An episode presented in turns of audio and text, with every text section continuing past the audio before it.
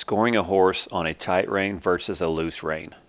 So one of the good comparisons that makes sense in my head that I use at my clinics is if you're speed racing. And so if you're sitting at a red light and you're waiting for that light to turn green and you're about to race somebody beside you, do you want your foot off the gas pedal or do you want your foot on the gas pedal?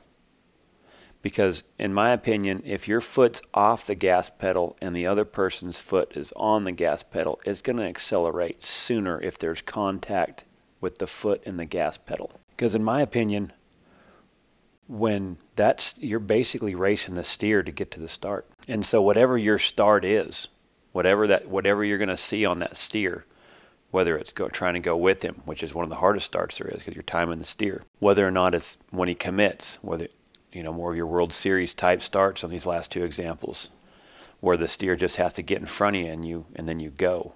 Or if it's a slower start at a World Series, like in a number seven or number eight roping, where the steer has to take a step and then you're out. Either way, once the start gets there, you want to be able to go. That's why I like a tight rein scored horse because I want to be able to feel his mouth in my hand where there's contact, where the reins are tight from my left hand to the bit, where it's snug. So when I want to go, it's instant. So my rein length, I like my rein short enough where my rein is tight right before it gets to the saddle horn. That way there's good contact. So when I'm able to see that start, when he, when whatever the start is, when my left hand goes forward, that's what I want that horse reading. Now, a loose rein score is to where there's not as much contact from your left hand to the bridle.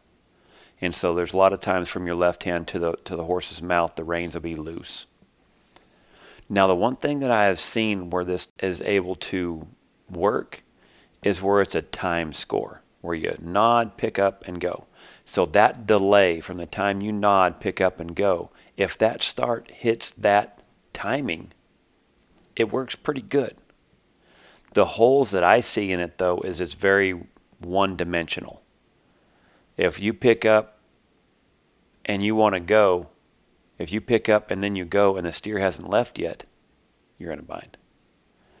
If you pick up and that steer's already gone, you're in a bind. And so that's where I think the holes are, in my opinion, with the loose rein. Now, a lot of times I think the reason why a lot of people score with loose rein is because the horse doesn't take the pressure in the bit very well.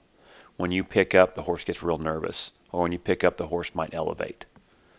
But that's one of the holes I see in it to where when you pick up and, and go, you almost start elevating the horse by doing that. When that rein is loose and you pick up, it almost elevates your horse. So when your horse's front feet leave the ground and that start gets there, you're dead in the water. Another thing that I've seen too is when you don't have contact with the horse's mouth with your left hand, a lot of times them horses will want to look away because they're almost looking for the bit pressure. They're just looking they're looking left and right. They can also sometimes even kick their butt out just looking for the looking for, you know, something right there, looking for the pressure. Now they can kick their butt out too with a tight rein. I mean, a lot of that's pressure. But I've also just seen it too where the loose rein where they just kind of go wherever they want. And then sometimes I think too your reins can be too long when you're with at a loose rein and then when you pick up, your hand's already at your chest, and it's just a bad way to get the run started. So those are some of the holes that I feel, in in my opinion, with the loose reins. Now, how do you get a horse in your hand that doesn't want to take the pressure of a tight rein? Well, some of the things that I'll do is I'll just pick up where I can feel their mouth, and then as soon as they kind of trust it just for one split second in your hand, I'll give them some release and then I'll pick up again until they might be nervous, but as long as they just put their put their hand or put their their head into my hand right there with that tight rein and I can feel it, I'll release. And if you do that consistently enough, they'll start learning to trust your left hand. They'll start learning to find your left hand. You can also do a lighter bit. Um, sometimes I'll do like a, little, a real light slip bit. I may not rope that day, but I might just be kind of working with them in the box just enough where something's light enough where they, they're not scared of it. Well, they'll also lean into it, especially a younger horse. But you want to get him confident in your hand. You want to get him to look for that hand in that box. You want to get him to where he can trust that left hand. So you've got to learn to develop that left hand. Remember, the start sets up the run.